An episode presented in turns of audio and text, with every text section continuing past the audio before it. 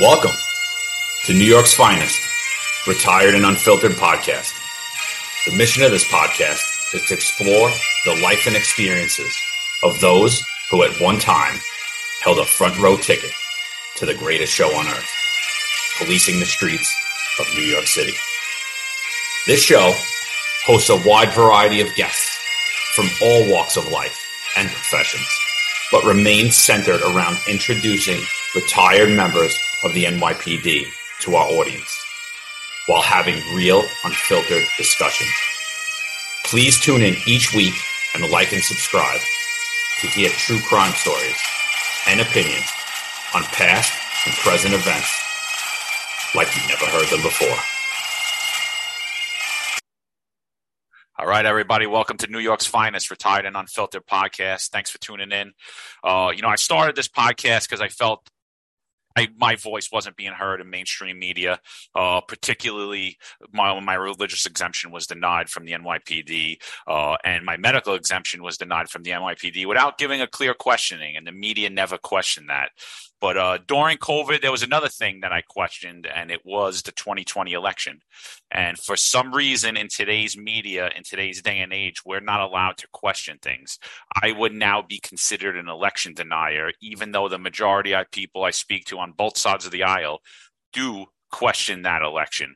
Um, and we do have questions about the election process, which is a very lengthy an unfamiliar process to most of us. We just know, and I and I'll say it again: get out there and vote. You know, it's crucial. We're only a few days away from the election, uh, and especially in New York. New York's a battleground. New York and Florida are two places where my heart lies. So get out there, vote for Lee Zeldin, vote for Joe Pinion, vote for Michael Henry, uh, vote for Ron DeSantis. You know, let's let's don't worry about everything that we're going to talk about, but we need to start getting out there and and taking back our our electoral process and understanding it. The only way to do that, the only way to uh, identify, the only way to defeat a problem is to identify a problem.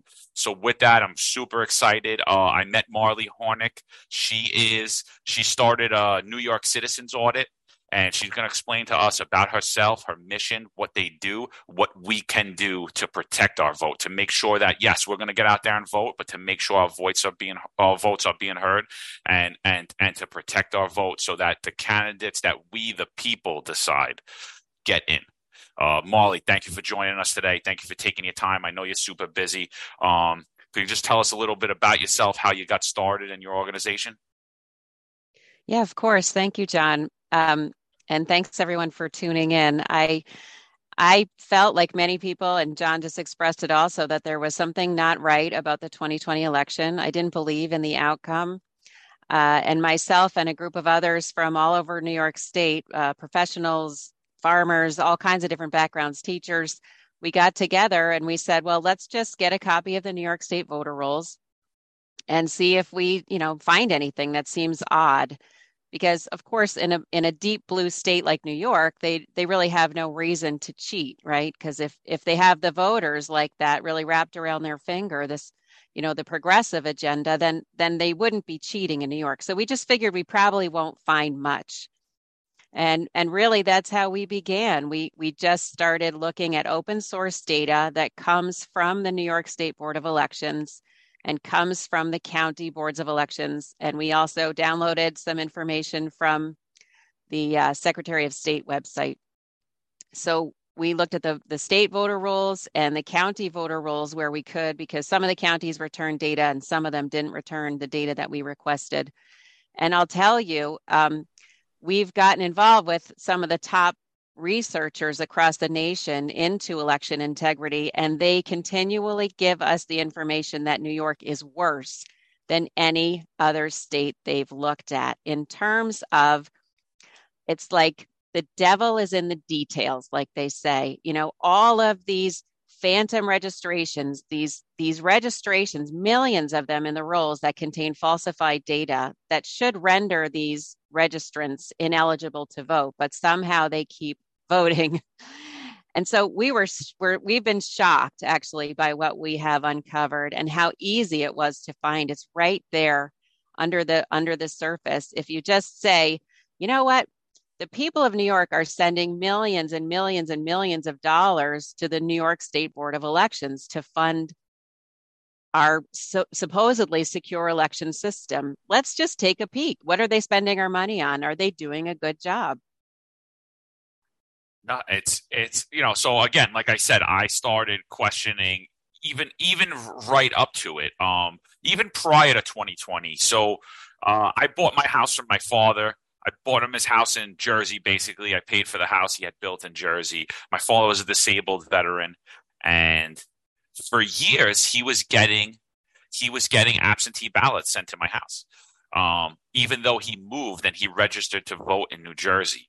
Um, and in one election, I went there, and my mother had lived in that house as well that I bought. My mother had died in 1999, and my two sisters also lived in that house. And one of them moved two times in separate areas in New York City, and one of them had moved two times in separate areas in New York State.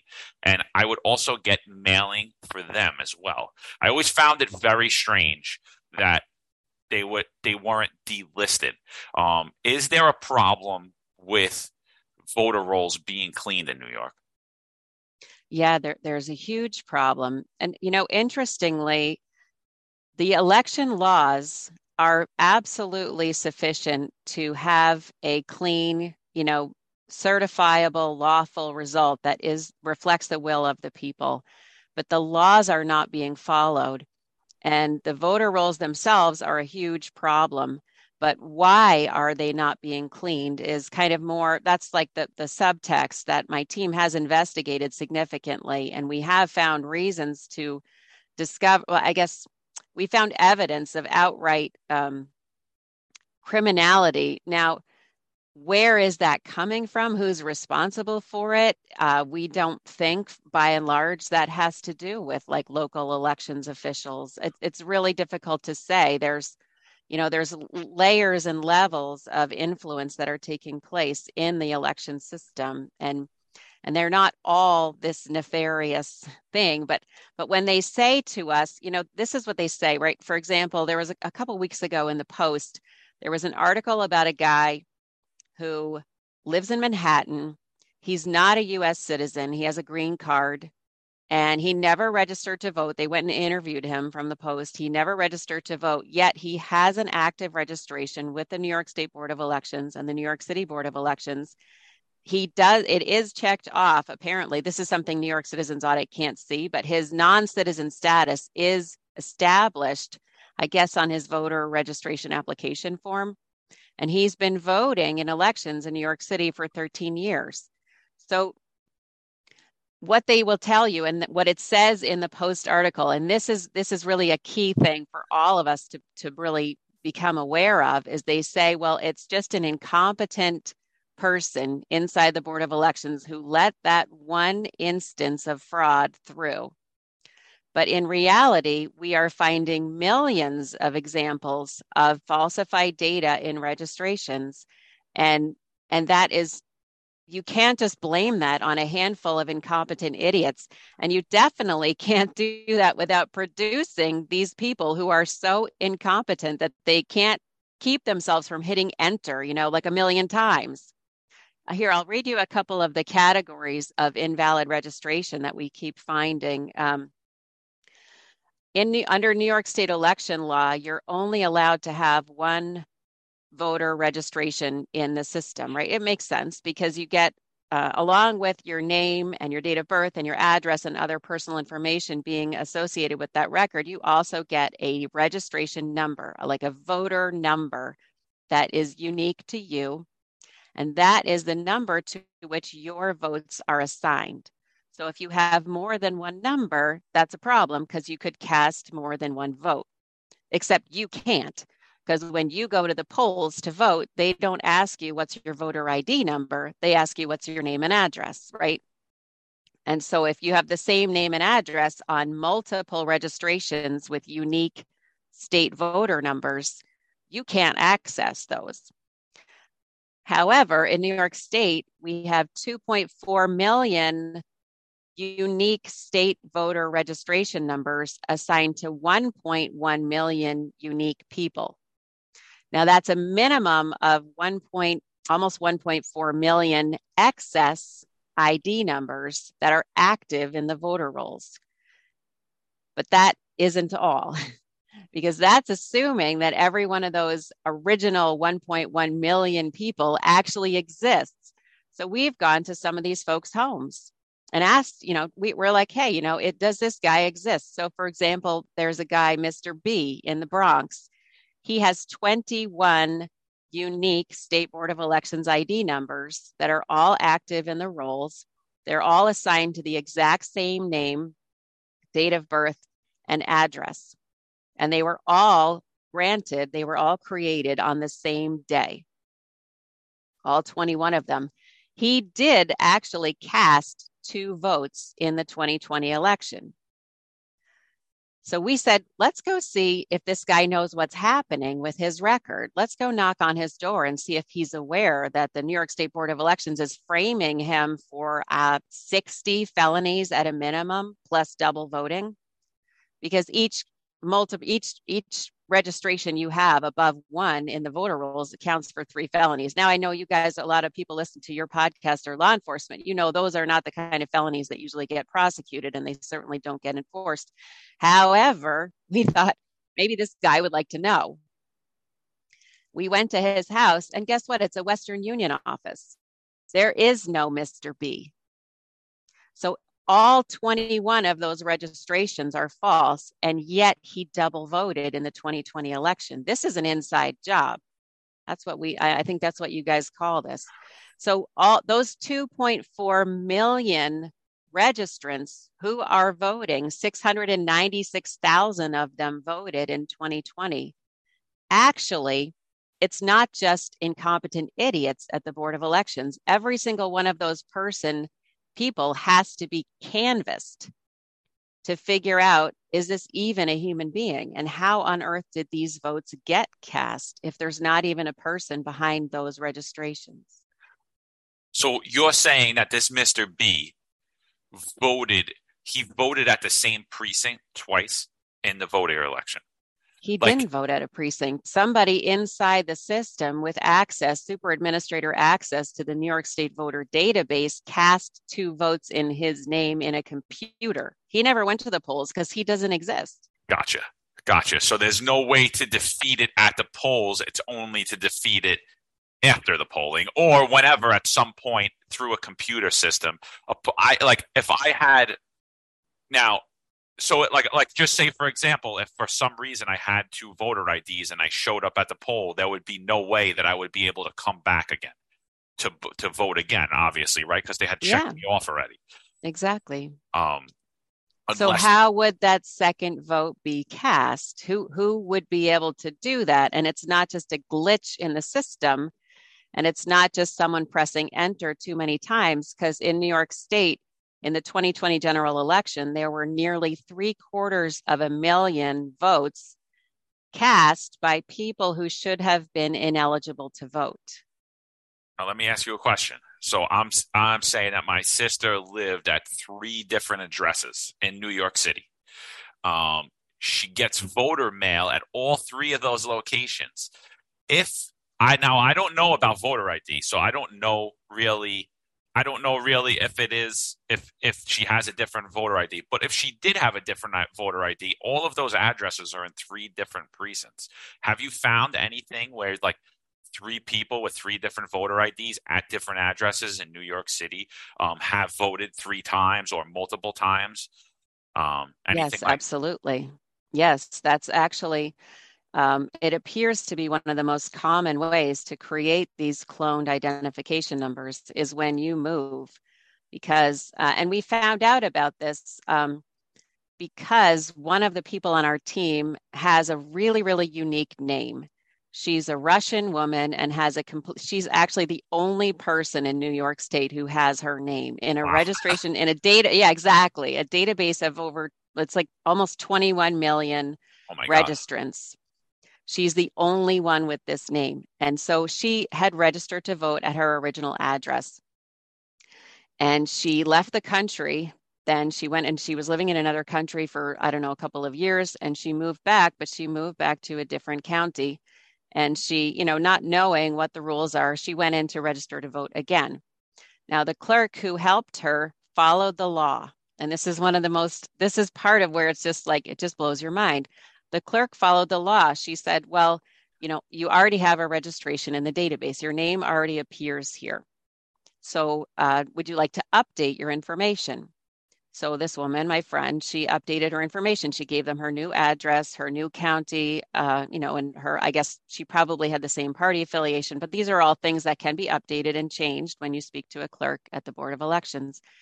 And the clerk followed the law and went and checked um, before she would even update the registration record. She went and made sure that it was the correct driver's license number and the correct social because they have access to this personal, or they're meant to have access to this personal identifying information. So they can really verify we definitely have the same person here.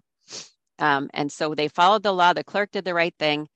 And yet, when we looked her up in our copy of the voter rolls, we discovered that not only are both registrations active, not only are both registrations voting, but her middle initial had been changed from the original record.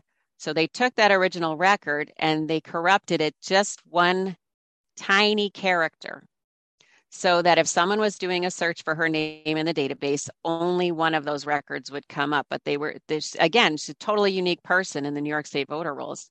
And now she has two, reg- two records, and both of them have been used to cast votes. We've spoken to people because um, you know really it's like you look at the numbers you look at the roles. we've learned how to do this. We have thankfully people came to this team who had tremendous programming skills and analytical skills and detective skills. And so we started kind of like you know sniffing more and more things out because stuff just didn't add up. And then we said well well this looks wrong but to really be sure we have to go and talk to people and we canvassed for example we canvassed a woman who had two registration records active in the rolls one under her maiden name we suspected and one under her married name we went to her house and asked her, you know, do you know either of these people? We just showed her the information and said, here, you know, here's, we showed her the, the voter ID numbers that they were different, the registration dates that had been given, the personal information, name, address, date of birth, and then the voter history, meaning the, the sum summary for each of those records of when they had been casting votes, what elections. And it's it's like it blows your mind because because we can't really tell what's accurate or inaccurate but the person who who is assigned to those registrations knows. So immediately she said well this is my maiden name and this is my married name. And so we're looking through and she said yeah this is when i this is when i registered you know originally and this is when i got married and whatever so we're looking at it and i said well it looks like the last time your maiden name varied, ma- um, maiden name voted was in 2015, but the last time your married name voted was in 2008. I said, Do you mind me asking when you got married? She said, I've been married for 20 years. Now, the thing that really bothered her, because it bothered me that her maiden name was still voting. I said, How can how can that happen? she didn't seem i maybe you know because you're coming up on somebody who doesn't they're not steeped in this information like i am so they don't maybe they don't put it together right then she's probably watching a movie or doing her kids laundry or whatever she's doing so the thing that really bothered her she said the problem here is that i vote in every election wow. and yet her votes from 2008 forward were not recorded in the voter rolls they didn't exist so, Molly, I'm going to ask you somebody like me that has questions, right? How do we check this? How is it? Is this information like, oh, you know, where they send out that thing, like, oh, the government might have lost money? How do I know how my name is being used? Like, what could we do to police ourselves and police our family? Like, originally, right off the bat, that's just my first question. How would I know if, because I'm a voter, I vote I, in New York City elections, I always vote. I've been voting since a young age. How would I know? Like, how would you pull that information? Is it something that I could do, like the, a layman, just get onto a website and look, or is it, or do we have to contact an organization like yours to to have a question, like to to to ask that? How would we go about that? Right. Yeah. Unfortunately, it's not just contacting an organization like ours, it's just contacting us. Because to my knowledge, no one else in New York has this information, cares about this information, or is looking into this information. Um, and if you contact the Board of Elections, they may or may not have access to uh, your full record at the state level. Now, this is an interesting point Okay, so one of the things that we discovered by querying the voter rolls is that there are, and we could only do this um, co- correlation in a couple of counties because we didn't have, at the time we did it, we didn't have the data for all 62 counties. We only had it for seven counties. In seven counties, granted big ones, that's the five boroughs, Erie, and Nassau were the seven counties we had the information for we found 1.9 million registrations in the state database where the people supposedly lived in one of those seven counties, right? Because that's one of the fields. It says, you know, it's like name, address, and it has your county. 1.9 million people who supposedly lived in those seven counties, but when we looked at the county voter rolls, that person didn't exist there. And that, and again, it's boring work. The devil is in the details. That violates the law. Under New York state election law and under federal election law, which I tell you is not like compelling reading. It's not nearly as much fun as watching TV. It stipulates very clearly that the state registration database, the New York State voter database, is our statewide, like, you know, ultimate resource for voter ID and voter registration information in New York State is only comprised of the local boards of elections information. And only people at the local boards of elections are allowed to add, update, purge, or otherwise adjust any of the registration information. The state is just the umbrella that holds it all. Okay. So there's no under the law and again it's like how do you even find this? How do you prosecute 1.9 million violations of the law that have plausible deniability? It's like oh well you know we just have an incompetent idiot. But you start to add this all together and you look at these votes being cast and i'll tell you we started it was a real challenge. It took quite some time for us to complete this process but we ended up um, because we had the data by county. We had all these um, votes that were cast by people who should not have been allowed to vote under the law. Some of them are probably legitimate. Some of them are not. There's no way to know for sure, and that's part of the the way that they're getting away with high levels of fraud uh, because they say like we don't want to disenfranchise someone who really did vote, and they will if they fix this up, if they take those votes and invalidate them and, and negate them, they will disenfranchise some actual people. You can't do that with three quarters of a million votes and know that every single one of them was fake. But we looked at, we broke them down by district, uh, which is tricky because, as you know, some of the districts cover like seven counties, portions of seven or eight counties. And so we looked at that and we discovered um, some pretty amazing things. First of all, looking at congressional races in 2020 in New York State, the smallest number of these irregular or ineligible votes assigned to a single congressional race in New York State was over 24,000. So if you have a victory margin, say, of 38,000, but 24,000 of those votes are cast by registrants who should not have been allowed to vote under the law. Again, do I know that every single one of those is fake? No. Some of those are probably people who were allowed to vote even though their registration was in violation of the law because they came in and they were that person and poll workers are nice and people are nice and nobody wants anyone to go away hurt and, and left out. See what I'm saying? But it's like without the law being followed, there's no way to know. It's, it's so frustrating. And we discovered actually that 11 out of 27 US congressional races in New York in 2020 should never have been certified because the number of invalid votes or ineligible voters allowed to vote outstrips the margin of victory. Wow.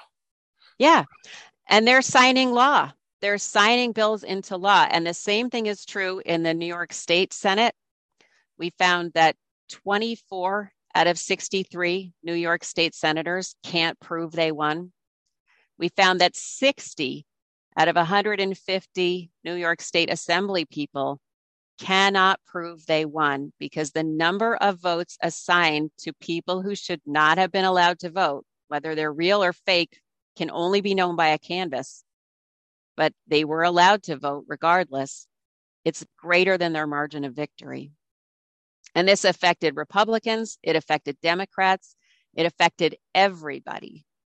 Yeah, that was my next question. Does it lean more does it does it lean more to one party or are we just seeing it across the board with bad votes for either party?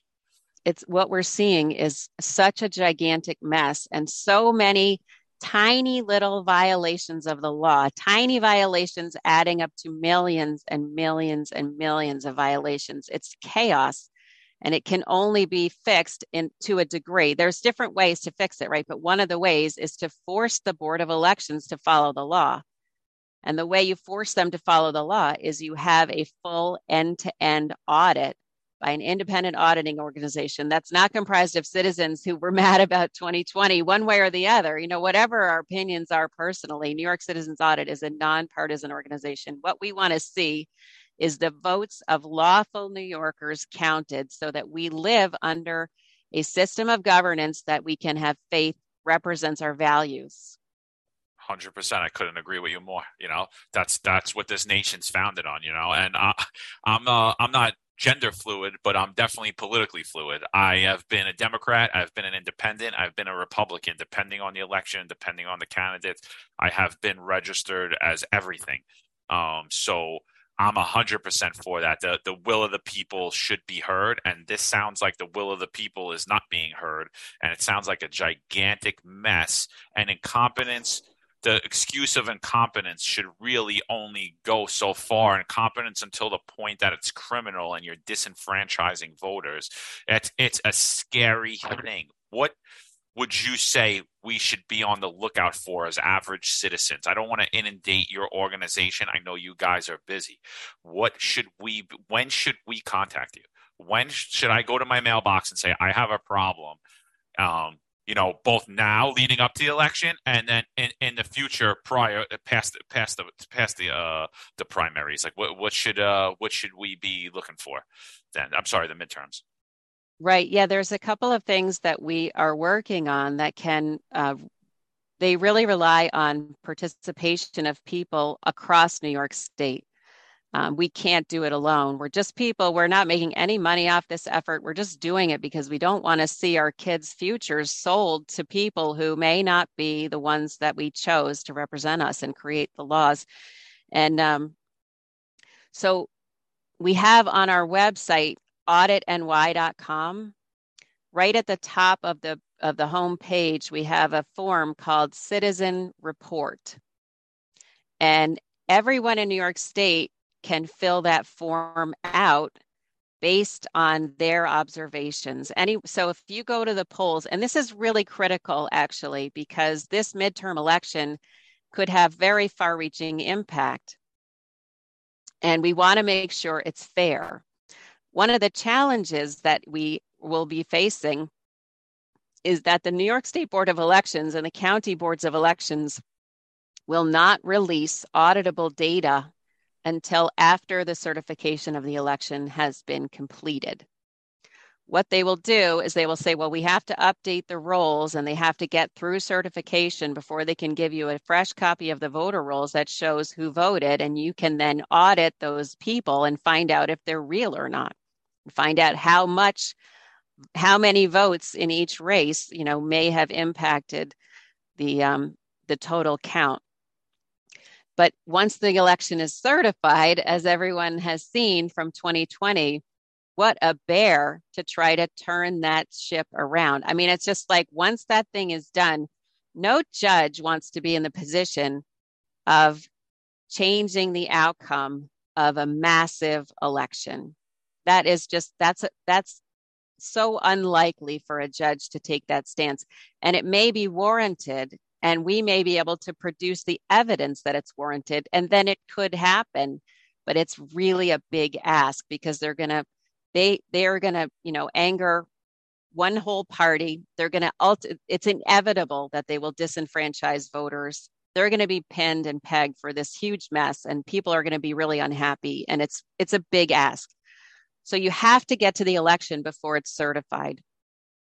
If if the votes are rigged in this upcoming midterm in New York there could be real devastating consequences for people if our if our choices are not reflected. Again new york citizens audit is nonpartisan. I'm not here to say who you should or shouldn't vote for. However the two parties have radically different paths right? So it matters a lot who ends up in office.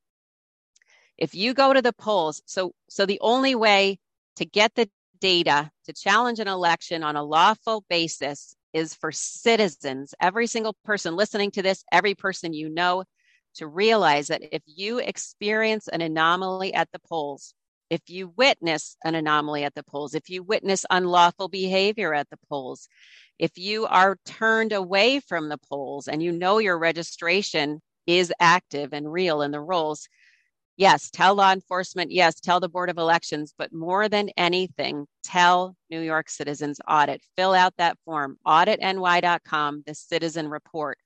Because I'll tell you what we're going to be doing, hopefully, is processing thousands of reports from November 8th through November 10th, because you have three to five days to file a challenge.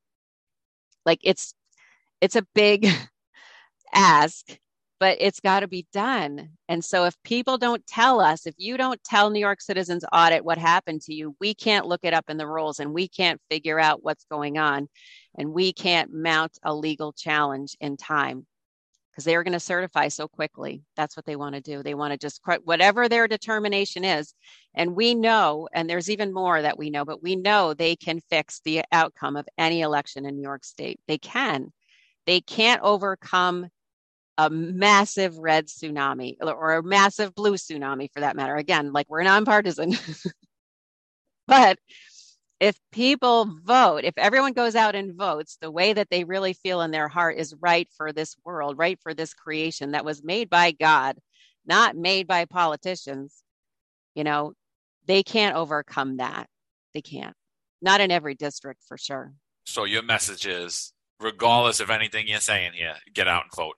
Like you have abs- to vote. You have to vote because otherwise you make it even easier for them to do whatever they want. You have to vote. America is worth it. You get up out of your chair, you get up from your job, whatever you have to do. America, freedom is worth it. Like if you really say, "Oh, I, you know, I value my freedom," then get up and go to the polls. It takes 10 minutes. Go and vote. And then if you find anything, you see anything, you experience anything, you tell New York Citizens Audit right away and tell everybody you know in New York State. And you can find our information on, um, you know, we have uh, socials. We're on Truth Social, Facebook, Twitter, Gettr, Rumble. Uh, you know, we have our own website, obviously, where you can contact us. There, it's easy to find New York Citizens Audit. I think most of our platforms, the name is New York Citizens Audit News if you look that up on any of those socials you'll find us and then you can get there's going to be a link there. If you didn't you know if you didn't write down auditny.com citizen report there's going to be a link in memes. We're going to be sharing those out. You can share them with more and more people. Get the message out. Please tell new york citizens audit. And i frankly i wish i had i wish i didn't have this resting on my shoulders that we may be the only organization who could do something about a false outcome but we can only do it if everybody pitches in and everybody tells us this is what happened. Listen, God sent you on a mission. You see something, you're reporting it. I mean, I'm like, you know, I'm like the sole source right now for information on denied religious exemptions and denied uh, medical exemptions for the NYPD. I'm unpaid, you know. I uh, I lobby with attorneys, with politicians, with everything all on my own. And I really, you know, it's such a weight to bear on my shoulders. And even sanitation and FDNY call me, and uh, it's such a weight to bear. Mm-hmm. But you know, I really do believe that it's a mission from God. He he he granted me sight to see corruption in my city, in my profession, and you know, and I think he gave you a similar sight on a different on a different path. So I applaud all of you, you and everyone behind the scenes that's doing the work. You know, I believe I don't believe that I'm right about everything, but I believe that my my voice and my opinion matters, and I believe I should be able to ask questions. And when I'm not allowed to ask questions about why or or concerns that I have, whatever the topic may be, crime, COVID policies, uh, elections, and you try to tell me that I'm extremist for asking a question, it makes me really be- ask who really is the extremist here when we're shutting down our First Amendment rights, our right to ask a question. God gave us our brain and our mouths to ask questions, and that's what I'm doing. You know, and I've been beat up and battered and you know i don't know you at that well you know we we, we you know we, we met briefly i'm sure from the work you're doing you're experiencing some of that too from both sides of the aisle because i get it from both sides of the aisle as well. Um but I, I if you don't mind i'd like to just share what happened in 2020 to me um, and it was the first time I ever called the Board of Elections. And I don't know that it was a big deal, but it annoyed me. It annoyed me uh, very much. Um, so I go I go to the 2020 election. Um, I'm my my precinct at the time was on Staten Island and Dongan Hills. So I go to the big uh, inside track facility that they just built on Father Capodanno. Beautiful facility. You know, if anybody's there, definitely check it out. It's run by the Parks Department. But that's that was my voting site. So I walk in with my wife. We go in to vote and the voter machine, I get my ballot, and the voter machine says insert. I believe it said face up or face down. I don't remember which one it what, but it gave specific instructions on the voter machine. Insert your ballot face up. Right? That's what it said on the voter machine. So I put my ballot in the way that it instructed, and it kept spitting my ballot back out. And the poll watcher next to me said, just put it upside down. And I'm like, no, I'm not putting it upside down. It says it says to put face up or whatever it said. I, am going to just for the purpose of this conversation, I'm going to say it said face up. So I'm like, it says face up here. So I kept putting it in, and he kept berating me, like uh, honestly, unprofessionally. I was like, sir, it says face up. I'm putting it face up. If my vote doesn't go face up, I want to go to a different machine. Why is the instruction here? He's like, it doesn't matter. I was like, it matters to me. There's an instruction on there for a reason. I, you know, and and I wasn't even questioning the election. I just didn't like the way that at this point I really I'm I'm uneducated on all this. All I know is go out and vote, right? And I'm still uneducated on on anything. Um, but I'm I'm like I want my vote to go the way I want to follow the instructions that I'm being told as a voter. So, and very unprofessionally he kept saying it to me. So my my ballot goes through the way that it says. Eventually, I put it through several times. On the seventh try, it goes through face up. I never flip my ballot upside down. I would refuse to. I would have made uh, the biggest scene there. So my wife's walking up behind me now, and I tell her blatantly, I said, "This guy's going to tell you to put your ballot upside down. Do not you dare put that ballot upside down. It goes face up in the in the system." So I she goes to the, the poll. I get interrupted by a neighbor who I hadn't seen in a while, and his father just passed. So I was I was giving my condolences. My wife comes back. She's like, "He made me put it upside down. He made me put it upside down." So I'm like, I'm like, and you did it. So we're arguing now. You know, we're two Italians. We're two Italians from New York. We're arguing at the polling site. So I was like, "Sir." I went up to him. I'm like, "Sir, why are you telling people to put it upside down?" He's like, "It doesn't matter." I was like, "How do I file a complaint against you?" So they give me the number. I was like, that's I, I said it's unacceptable. The machine says something and you're telling people to to go against what the machine's saying. And now again, I don't know that this is a big deal. I call the Board of Election. I call um, a couple of my uh, of I, I, call my state assembly person. I call uh, my congressional. I didn't call my congressional rep at the time. I wasn't a big fan of, uh, but I called a couple of people and I let them know what what was going on. And all of them told me it's not a big deal. But Board of Elections said they're going to send someone out to the site. Um, they said that my my my uh, my vote counted. Is it would that be something that I I should be concerned with that that happened? Do you believe so, or it would have to be looked at? Yeah, well, you can, you know, we can look you up and find out if your vote counted, and we can see if your wife's vote counted. Um, it might not even have anything to do with the tabulator, whether it counted or not. Uh, we can't tell you how you voted. We can only tell you whether or not you're you're, you know, listed as having cast a vote in the 2020 general election. You know, one of the things that I find so grating about this process is that what we're discovering, and again, we were really ignorant of all of this also. We've become experts through the process of trying to investigate, uh, but we were ignorant also. And when you're ignorant and the Board of Elections tells you just, you know, it's not a big deal, just move on, and you don't know that they're doing that to thousands or tens of thousands of people statewide. And I'll give you an example in the the June primary in New York. That was the primary to determine the, the official Republican gubernatorial candidate, right? So it was Zeldin, Giuliani, Astorino, and I think Harry Wilson, right, is his name, was the fourth guy. And um, in that primary, at eight o'clock in the morning, one of the people on my team called me up. She said, the weirdest thing is happening, Marley. She said she's been a poll worker for a really long time. She's been involved for a long time. And so she has pretty good knowledge of how the polls should operate. She said, it's so strange. She said, it's, it's like literally eight in the morning. She said, and two people have already come in and they know they're registered Republican. They've been Republican their whole life.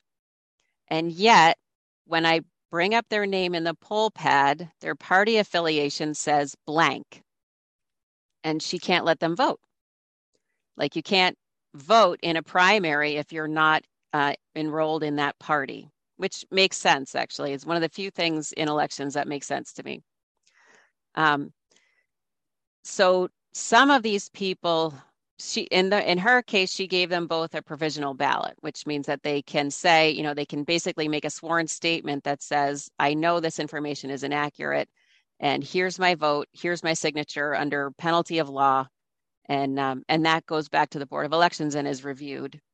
It doesn't get counted, you know, their vote doesn't get counted immediately, but it would be reviewed later back at the Board of Elections, and they would look up the registration and try to figure out, you know, is this true? And then they get to decide whether your vote counts. But people across the state started telling me about this because we have many poll workers within our team and we started getting reports from all over new york state two to three voters per polling site. They know they're registered to the party. They go in and their party affiliation is blank and so each poll worker experiences this like two or three times in a day you know out of you know maybe 100 or maybe 200 people came in to vote right so it's not a big percentage. However, in New York State, there are 15,000 precincts and there are more polling sites because some of those precincts encompass multiple polling sites. If you have two to three people in every single one of those sites who's not allowed to vote for whatever reason, there's a glitch in the computer, there's a clerical error there's a mistake in the poll pad, that is your margin of victory. That's 45,000 votes. So, so the and the only and the only way to correct that is right then and there. You're saying in those uh, to try to attempt before they certify it before they certify the election is exactly. reach out to you guys and be like, this is wrong. My vote didn't count. Contact the Board of Elections as well, correct? Well, yeah, I mean, that's a personal choice. I just want people to know that we are not contacting the Board of Elections on your personal behalf. We are not contacting law enforcement on your personal behalf. We are taking the information and looking to see is there any kind of pattern here? Is there anything we can identify that we should be worried about, that the people of New York should be concerned about? And is there a case here to get a TRO, a temporary restraining order against certification until the data can be analyzed? So and it in the in the in the June primary, if we had had you know two thousand people because we know this happened a lot across New York State. We don't know the total number. If 2,000 people had filled out our form that that happened to them, we would have something, right? Now we got meat and potatoes. We had, you know, about 15 people in the end that, you know, we maybe had 50 people contact us. A lot of them were conservatives who didn't know that you have to be registered to the Republican Party to vote in a Republican primary. So there was some educating that we had the opportunity to do, you know, and ultimately we ended up with like maybe 15 to 20 people who had literally had this happen and it was correct. What they said was correct. But that's not that that doesn't overturn an election, you see. That doesn't block certification.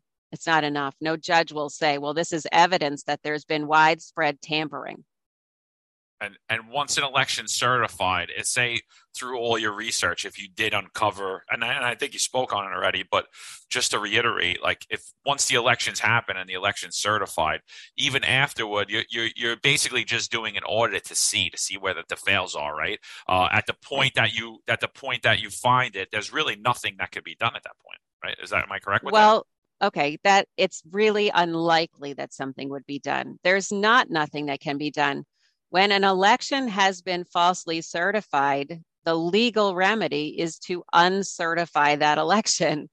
And particularly and specifically in this matter, now, you know, what I was saying before about the, the numbers, it's like there are 95 legislators right now representing New York State at the state assembly, the state senate, and in US Congress who cannot prove they won.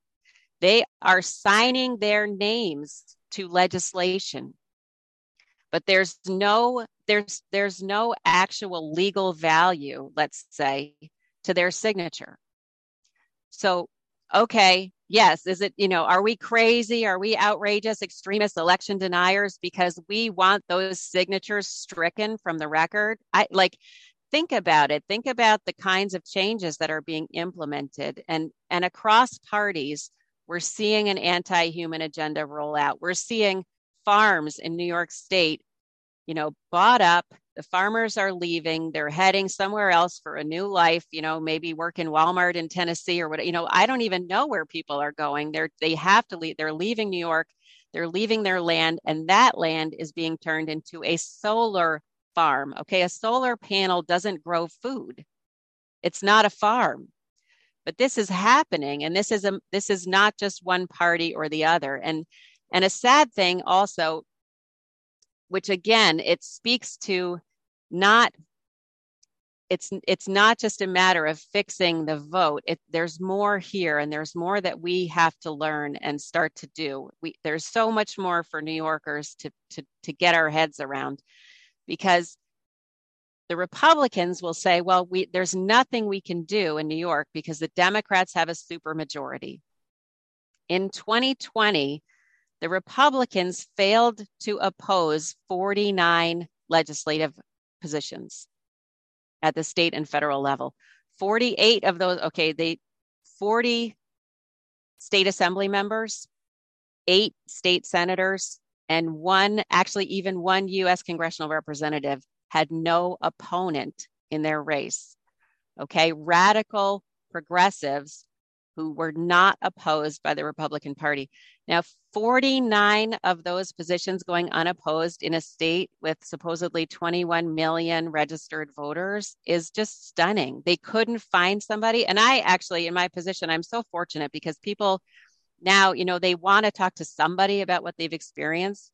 And and on their own their story may not be all that significant but when you start to put them into like a you know you start to to see them coming together i have people calling me they they just want to tell me their story.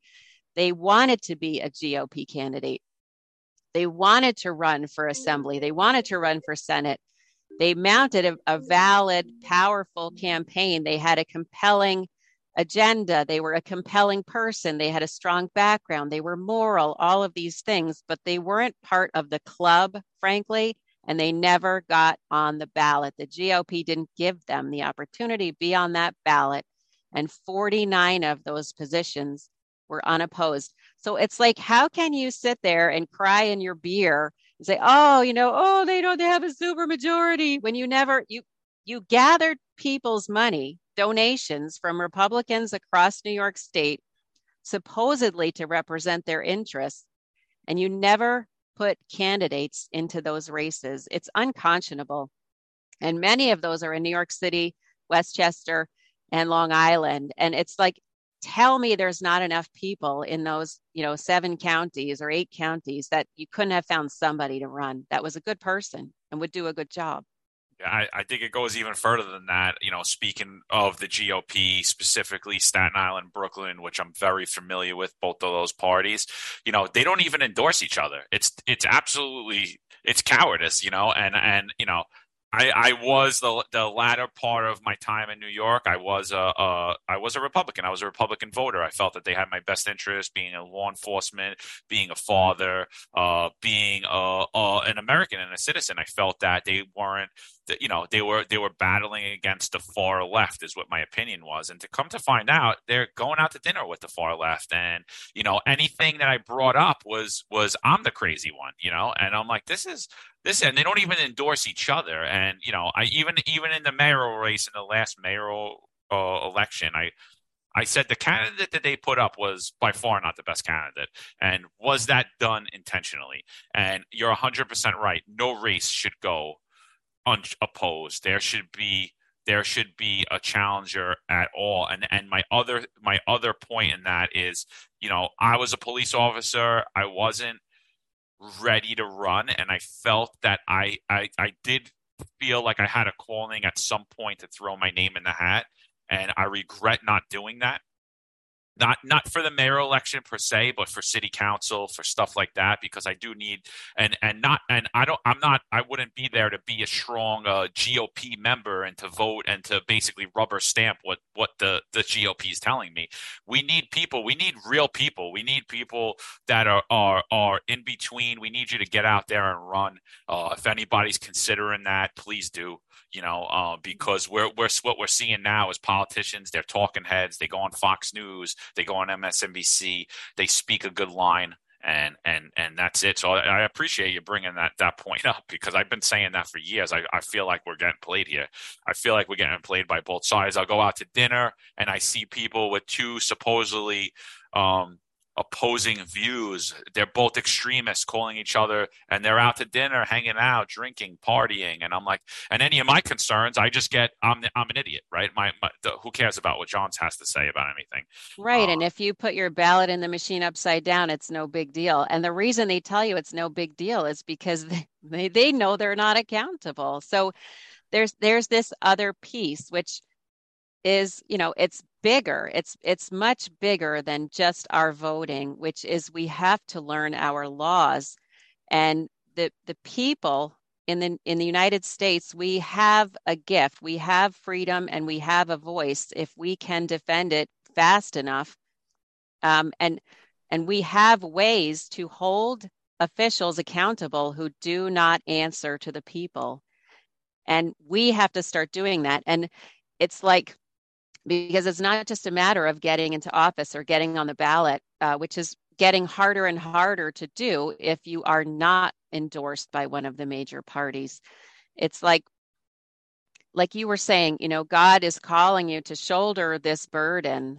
Um, you know, God is calling me to to shoulder this other burden. It's like there is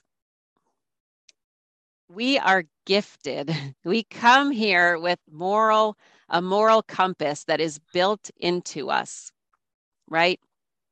And we come into a world right now that is uh, morally way off track, right? There and and you guys in law enforcement, you know this better than anybody because I can't even I mean I've sat and thought about that sometimes. I think to myself, if I was in that position, I wouldn't I literally wouldn't be able to handle seeing that much darkness all the time and holding myself in my light. Because when you're surrounded and we and we are surrounded from like from childhood we've been surrounded by moral decline right? Little little compromises. And one of the things that made me think about this is because we've contacted some of the ma- the majority party candidates and offered help. You know hey if you if you feel the election is is unfair or whatever you know like we have data that can help with that problem that you can file because you know they have attorneys and they have money so they're in a position to really take action where we're like okay what do we do? We file this pro se? I don't know. Maybe we do. I, i'll do whatever it takes. But but they don't call us back.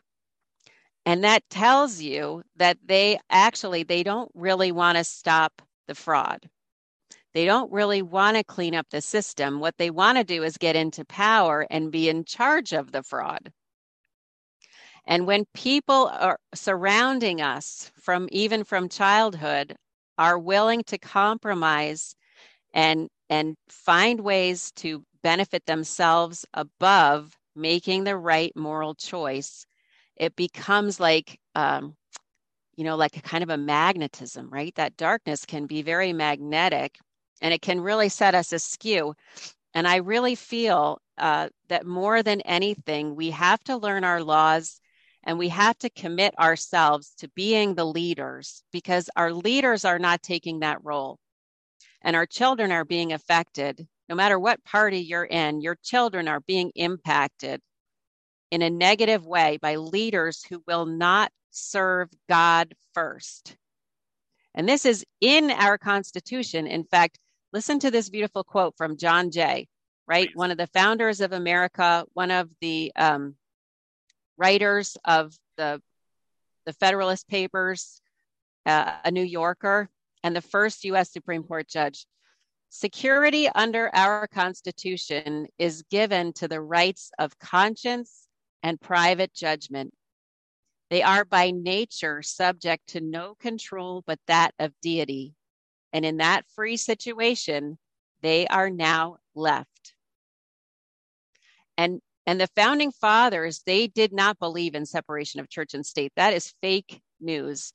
And they actually believed that people should not serve in office if they don't believe in God, because they said, then who do you answer to? If you're the king and you don't have a king above you, then who do you answer to?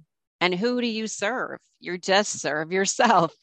And that's just called corruption, right? We're and we're experiencing it. So we have a responsibility to become the moral leaders that our children and our communities need. We have to do it now and we have to come together and they're trying as hard as they can. And this is Republican and Democrat. I'll give you an example. And I know sometimes I just go, there's so many pieces that I see oh, go, coming go. together in my little community. Uh, it's strongly Republican. I live in uh, the Hudson Valley, and my little district is strongly Republican. And yet, there are two Dollar Generals within four miles of each other, and both of them were positioned right next to a local hangout right? So one of them is Jimmy's, and it was like a like forever. Jimmy's has been there for 60 years. It's a hardware store, it's a you know a breakfast sandwich place and a coffee, and it's your paper, and that's where people got together and spoke. And in this little Republican enclave, somebody gave permission for Dollar General to to put up a store right next to Jimmy's. Now, I'm not a rocket scientist, but I know what's going to happen to Jimmy's when you can go next door and buy everything Jimmy sells and more for less money. Right? And they broke up that communication, that connectedness between the people. We have to bring that back. We have to be in communication with our neighbors. We have to be the moral leaders and coming together and learning the laws we have to say, you know what, if you're not listening to us and you're in office, you're out of here. And literally, that's what it's coming to. And it, is that going to be easy? No, it's not going to be easy because they control a lot of our officials. Many, many officials are controlled, but not all of them. Some of them are good people. And when they see a group of, of strong minded patriots, educated people, loving people, kind people, patient, we're not carrying guns, we're carrying copies of the Constitution. We're carrying copies of the deficits report from New York Citizens Audit that can be downloaded on our website. Same thing, auditny.com.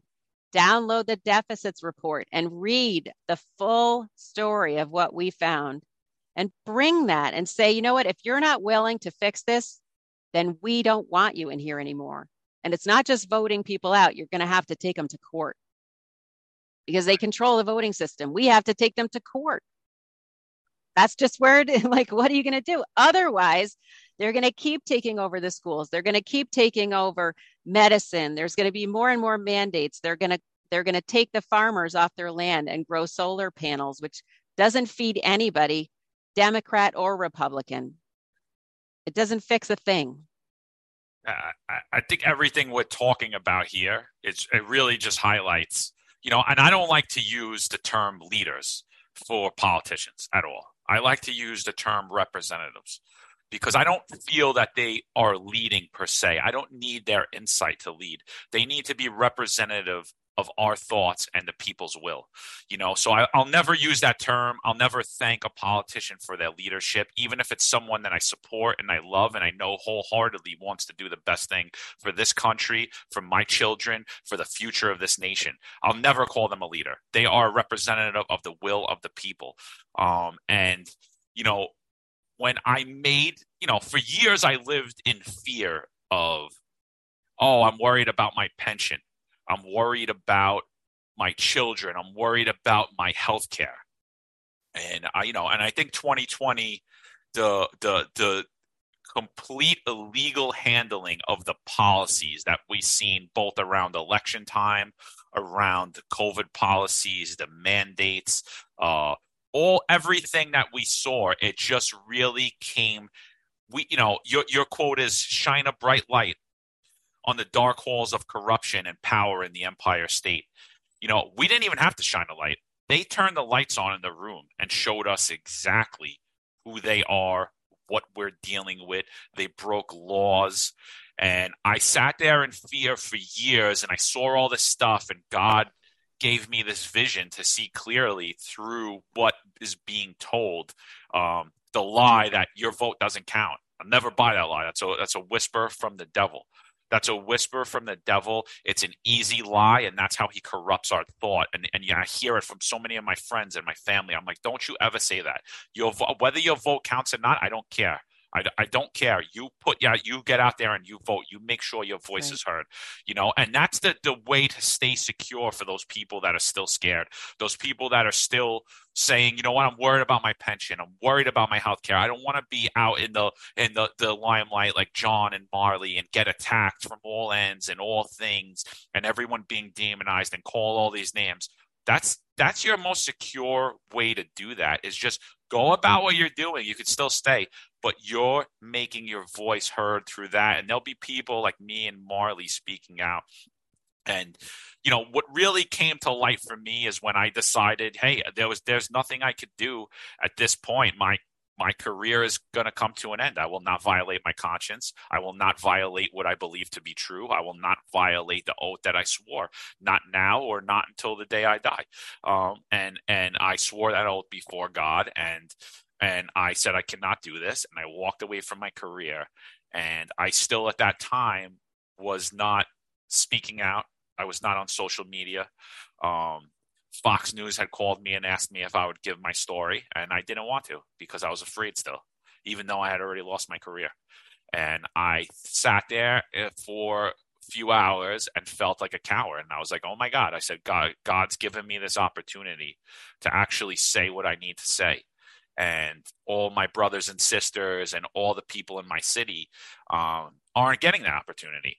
So how how could I not do that? How could I not speak out? So I went on Fox News and uh, I spoke out, and I got a lot of backlash from you know people I love, from people that I looked up to, from people that mentored me, and um, you know it hurt. So I reflected, and my relationship with God got a little closer, and I read.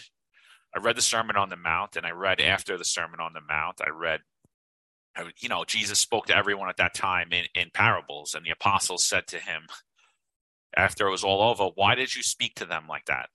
Why did you speak to them like that? You don't speak to us in parables. You speak to us plainly. You don't you don't talk to them like that. In sum and substance, I'm not going to quote the Bible here, but basically what he said is what he said is you've been given a gift. You've been blessed. They haven't. And immediately a light bulb flashed in my head and I said memes. People only understand memes. They understand tweets. They understand Facebook posts. They understand this. And I uh, created Facebook account, uh, Twitter account, and Instagram account. And for all of you that started to follow me, I thank you. For all of you that listen to this podcast, I thank you.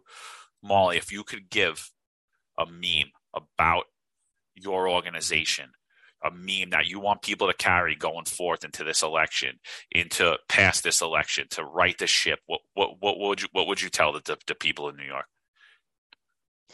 The only thing I want to tell the people of New York right now is please fill out the citizen report at auditny.com. And I know I sound like a broken record, but it's like of everything right in this moment.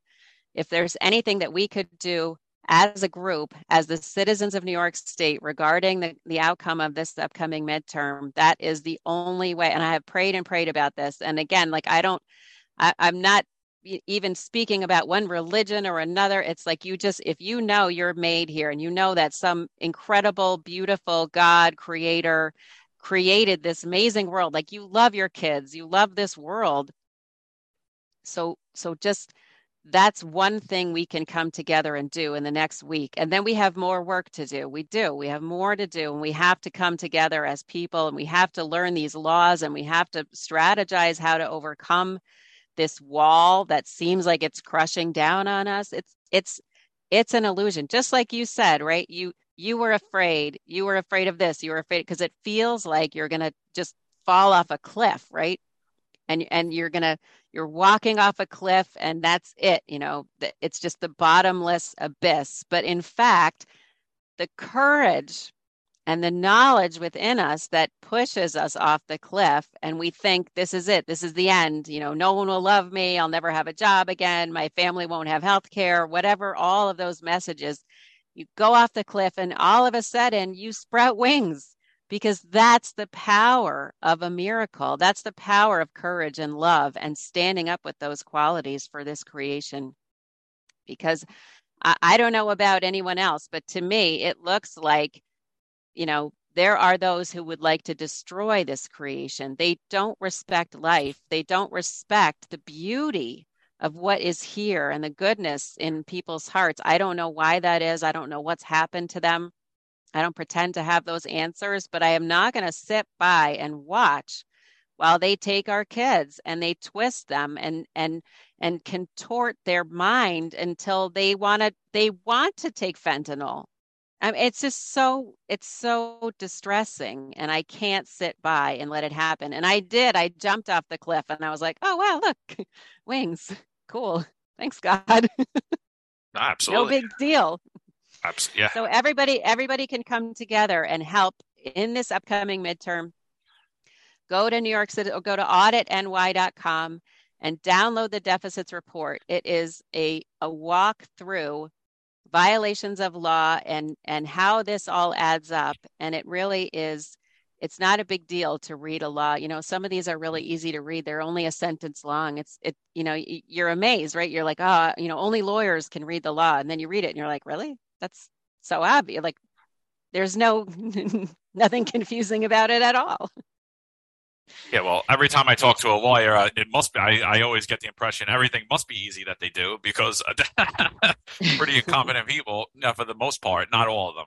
Um, no, not at all. But it's not. It's yeah. it's not. It we have to stop acting like the experts are going to fix everything for us and we have to start getting really educated and clear because they are you know and whether it's one person at a time whether it's one person over here they are really impacting our culture and they're stealing it when you steal an election you are stealing the identity of a people because we're no longer represented by people who share our values and share our goals and dreams for ourselves and for our children and for this world.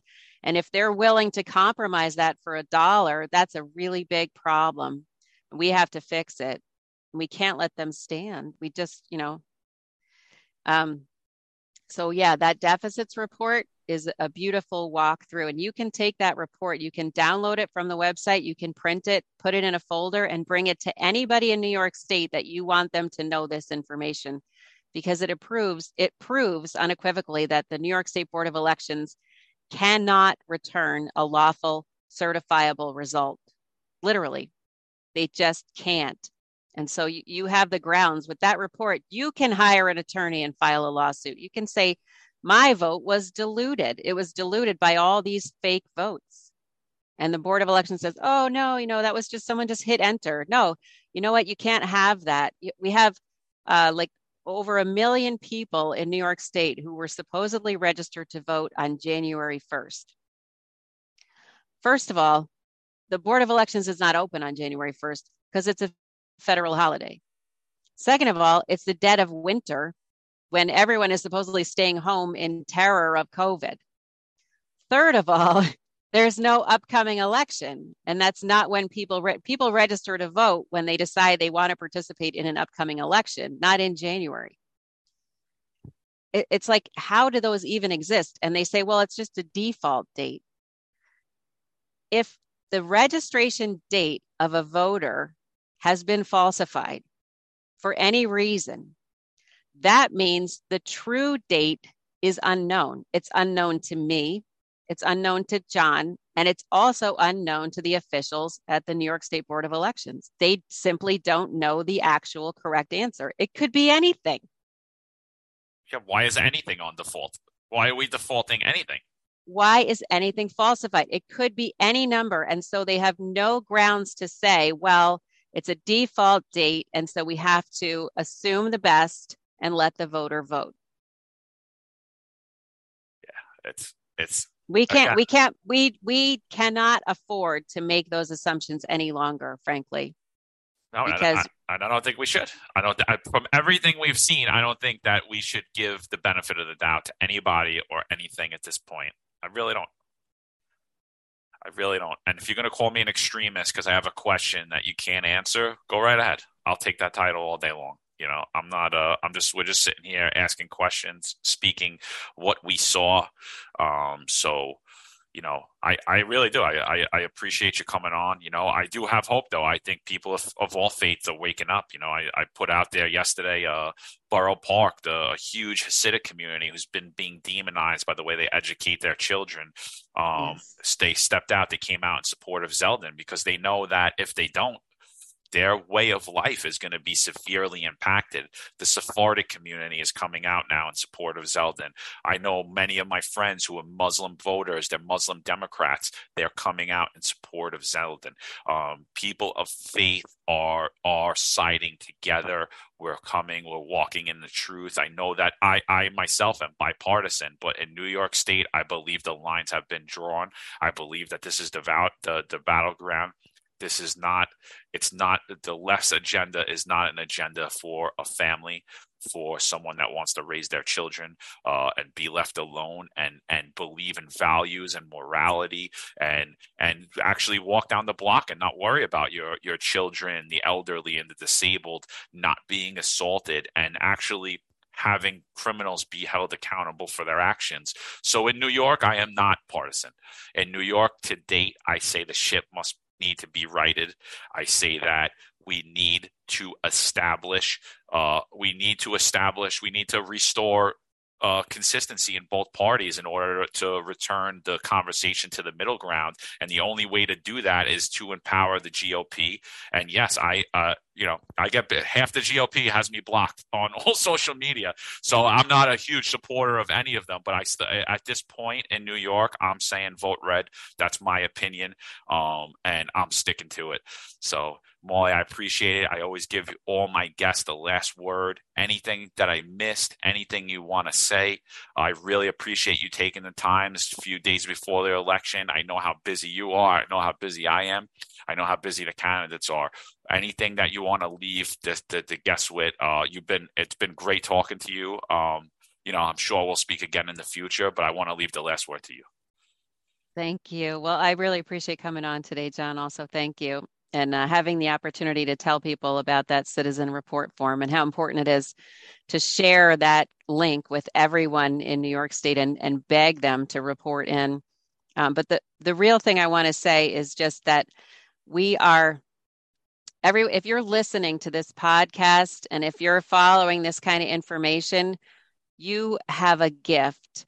And the gift that you have is that you you weren't no one could prevent you for everything every you know nightmare scenario you've had to live through and navigate in your life and i know all of us have been through the fire and back again right now in this world they couldn't stop you from loving this world you know whatever it was whatever you had to deal with and you had to find your way across it's like it ne- it didn't stop you from the love that you have that your god or your creator gave you to carry into this world like a light like a beacon.